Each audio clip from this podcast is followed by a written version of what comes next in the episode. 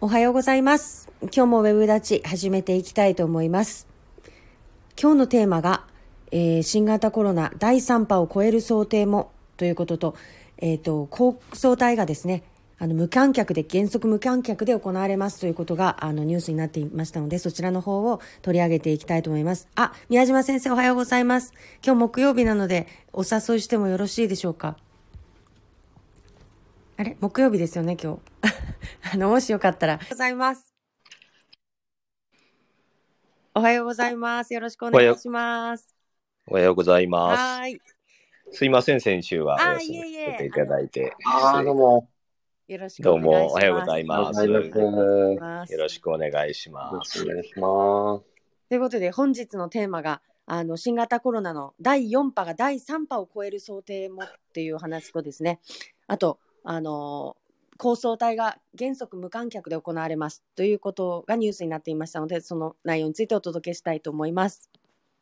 はい、はいはいえー、と昨日のニュースでですねあの高層帯が原則無観客でで、えー、と開会式はあの人数を制限して行いますということであのおこう交代連の方が発表しておりました。で期間がですね6月4日から6月11日の日程で開催するということで、まあ、結構目前なんですね。す。うん。うん、そうですね。でまもあうあのすぐですね。もう本当目の前。目の前ですね、まあ、なかなかそのうんうん6月までに収束するっていう見通しもなさそうですので、まあ、このような形で、まあ、原則無観客と、ちょっと寂しいですけれども、まあ、皆さんのこう体を守っていくためには、もう致し方ないなっていうところですよね。開催されてよかったなと思いますね。そうですねでもねうん、うん本当ですね。もう今後ね、あの、は学校でも、おまたあーこうえー生徒たちに流行りそうな雰囲気もあったんあるんでですね、ねええーまあ、開催ができるっていうだけでもなんか少しほっとしたなっていう感じはしました。そうですね。えー去年はそうですね、まあ中止だったんですもんね。うん。んそうですそうですんうんええね子供たち、ね、目標がななければね、大会とかなんとかなそうくて頑、張れないですね。ね、頑張れないから、本当によかったなと思います。うんそうですね。とこういう形観客うん、観客が来なくても、本人たちは、あの、プレイできれば、まだですね。うん、なんていうのか。本当にプレイもできなかったら燃え尽きるところがないっていうのが、やっぱりかわいそうですね。特に3年生が。そうですね。うん。確かねになんかこう、すべての競技には難しいのかもしれないですけど、こうケーブルテレビとかと協力して、こう放映するとかね、なんか、うん、してもらえたらいいのかもしれないですね。そうですね、うんなんかいろいろ、ね、中継とかうね、んうんまあかあの、感染するような方法があれば、本当、もっといいですね。そうですね。なんか、インターネットでも、それこそそのインスタグラムかもしれないし、いろいろありますしね、その中継する方法自体は。うんそうですね、えちょっとそこは柔軟になんか準備してもらえると嬉しいなと、はい、思いました。はい。ということと、あともう一つ、その第3波を超える想定が今出てるということで、だいぶ心配なニュースではありますが、中村県議、お願いします。まあ、今日の長崎新聞の一面の記事あ、一面。はい。まあはい。まあ、森田熱研、長崎大学熱研、はいえー森田所長の、えーお話で、はいまあ、えっとですね、すごくわかりやすいところで、あの、実効さ再生産数ってなんかこう、よくテレビで聞きますよね。実行再生産数。はい。はい。要は、一人の方がはい何人感染をさせるのか。はあ、はあはあ、まあ、これがその、まあ、従来のものが0.8うん。だったとする。はい。これだったとするなんで、実際はちょっと何なのかっていうところは、長崎の場合、これ出さないとあれなんですけれども、はいまあ、要はその英国型の方がですね、はい英国型の変異株、長崎にも結構入ってきてますけれども、うんうんこれが従来の1.7倍。ほう。で、まあ、要はその、今までがもし仮に0.8だったら、はい。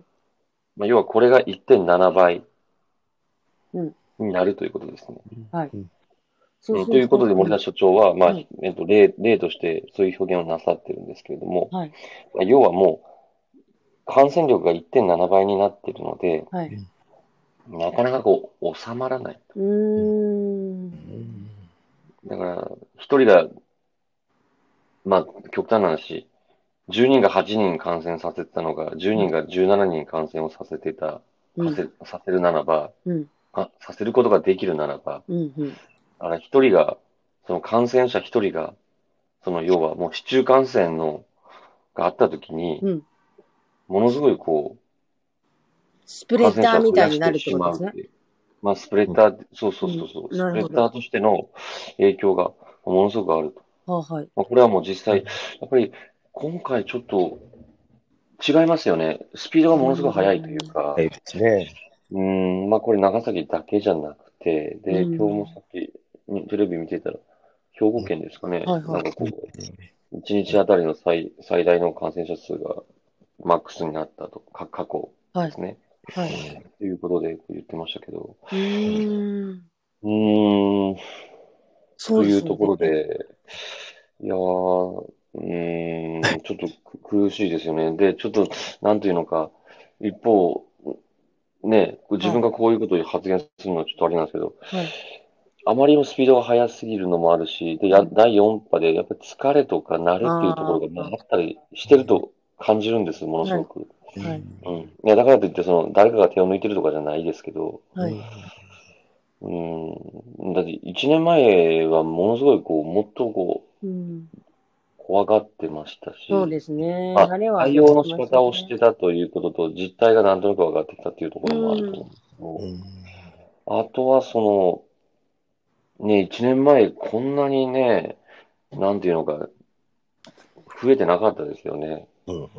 同じ、ちょうど同じた、3月末ぐらいからガーッとこう増えてきたんですけど、はい。ね、4月の中ぐらいにはもう収まってましたし、長う崎ね。ん。うん去年だけの波を見てたら、うんなんか従来のそれまであったコロナのような、まあ、季節性というかですね、はいやっぱりそういう、うんまあ、1年間のこう波と、まあ、同じような感じであったと思うんですね。うんうんところが今中村健議言われたように、まあ、今回の場合はやっぱりちょっとうん全然違うのかなという感じがしてうん、えーだからちょっと今までの、まあ、少し夏に、えー波があって、まあ、は冬にですね大きな波が来るというような、いそういうようなやっぱり季節性が少し、あのーあったのかなと思うんですけど、うん。まあ、今度は本当にねもうい今言われたようにもう全然その感染力が違うんで。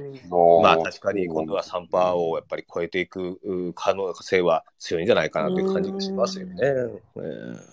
怖いですね。いや、なんかツイッターでお医者さんの方が、あの、この地域に流入している英国株の、イギリス株の比率次第では、ここ数日が完全に終わりの始まりだったと、後で振り返るだろうって言われてて、結構すごい。い怖いことを言われてたんですよね。うんだからもうまあなんかちょっとこれうーん、ここ数日のね、なんかこの動きっていうのが、何かこう将来に影響を残すあれなのかもしれないですね。ターニングポイントというか、ううん、今抑え込めれたら生きの生き残れるって言ったら言い方変ですね。そのねうんこのまんまでいけるのかもしれないしここを抑え込めないとそれこそあの大阪みたいにこう増えていってこう手がつけられなくなってしまうのかもしれないですね。そうですね。ねいや、確かにですね。ちょっと大阪見てたらいいですね。うん、ねいやもうそう完全に手つけられなくなってますもんね。うん昨昨日昨日テレビでちょうどあの、まあえー以前感染した人がまた会食で、はいえーをやってその中でそのまた感染者が出たというような話があったんですね。ああはい。えーででもやっぱり結局ね今あの言われたように、うんまあ以前無症状だった方っていうのは、はいやっぱりそういう意味では、ね、かかったと言いながらもあんまりそんなに危機感が強くなかったんじゃないかなと思ってうね。んなるほどえー確かにねだから、ね、そういう人たちがまた結局会食やったりしてこううん広げる、だから本当に気にしなきゃならんのはやっぱりやっぱり毒性がどれぐらい強いのとかですね、うんそういうところ重症化するのがどれぐらいリスクがあるのかっていうのをもう一度やっぱりよく考えておく必要があるんでしょうね、やっぱりですね。えうー、んで成長の方が結構大きい多いと多かったっていうのも、ね、これが、ね、あんまりこういう良かったのか悪かったのかっていうのが、ねあるんでしょうね、やっぱりね。うんえですね。いやー、ちょっと、もう一度、こう、また、こう、専門家の方とか、まあ、新聞とか、ニュースとかではされてるんでしょうけど、なんか改めて、こう、ね、あの、発信をしていいただけたらいいのかもしれないですね。うんえうーん。ねちょっとただの知事会見だけではちょっともう持ちこたえられないというか、なんかゲストをお呼びしてこう、ね、熱犬の方とかに、うん、ちょっとメッセージしてもらうとか、そうそうですね。うんうん一、あ回もう一ー回ちょ引きっと確締かにまなんったか方テがクニテクニカルというか、ちょっと専門性高くなんか説明をしてもらうのはいいのかもしれないですね。うん、ちょっとですね。うんこれやっぱりなんか違うっていうことをやっぱり認識しないと、ううんん、そうですねこれちょっとうん、継承の鳴らし方もね、少し考え考えないそと。そうなんですね。ええうんそうなんですよねちょっと、ちょっと今までの感覚でうんい、たらいけないというところだけ分かってる。うん。うん。うんまあね、ただやっぱ慣れがあるっていうのは本当にそうだなと思うので、私自身もやっぱ慣れてきてるところがすごくあるので。そううんねええやっぱり1年前、1年前と違うし、で、いや、これなんていうのか、季節的には、そのね、第3波ってこう冬、冬だからって言われてたじゃないですか、よく。はい。冬は、ね、流行る流行る。今だって夏になろうとしてるのになんでこんなやりぶり出してるのかなって。ちょっと、ちょっとな、これ冬だったらもうなんか、とんでもないことになるんかな。そうねええね、また季節は巡ってきますしね。そうねですね。ちょっと、うん、ちょっと安心できない材料がいっぱいある中で、えっ、と、連休を迎えるわけですけれども、そうですね。その前にやっぱ一度、なんか発信の仕方も考えてやってもらえたらいいなと。本当ですね。うんええまあね、こ今度、えー、産府県、えー、都府県では、はい。そのいわゆるその緊急緊急事態宣言がまた、ね、発出されるんでしょうからですね、はいえーまあ、それを機にというかですね、うん少しいろいろ方法を考えた方がいいでしょうね。そうですね。えーえいや、じゃあ、うん、お二人の先生にお願いをしておきますので。はーわいか。りましはい。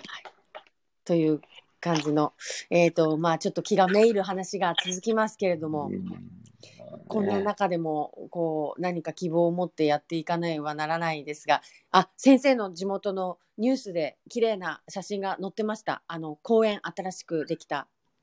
たでそうですね。はいはいえーえーぜひ、あのーご覧いただければとああ、思ぜいます。ひぜひ、はい。はい、はい。伺いたいなと。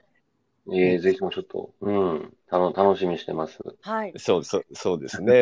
えーまあね県内の中では最近ではそういうこうな新しく開業したとかオープンしたっていうのはね少ないでしょうから、うん、そうですね。えーまだ、えー不十分なっていうかですね、うんえーただまああの場所があー開けできたというだけなんですねいろいろ施設もないんですけども、うんまあでも、うんあのー市の方でも、はいうーなんかこうキッチン、キッチンカーとかなんか持ってきて、うんえーいあーろいろ食べ物も楽しんでもらおうという、ちょっと工夫も考えてるみたいです、ああ、ね。いいですえね。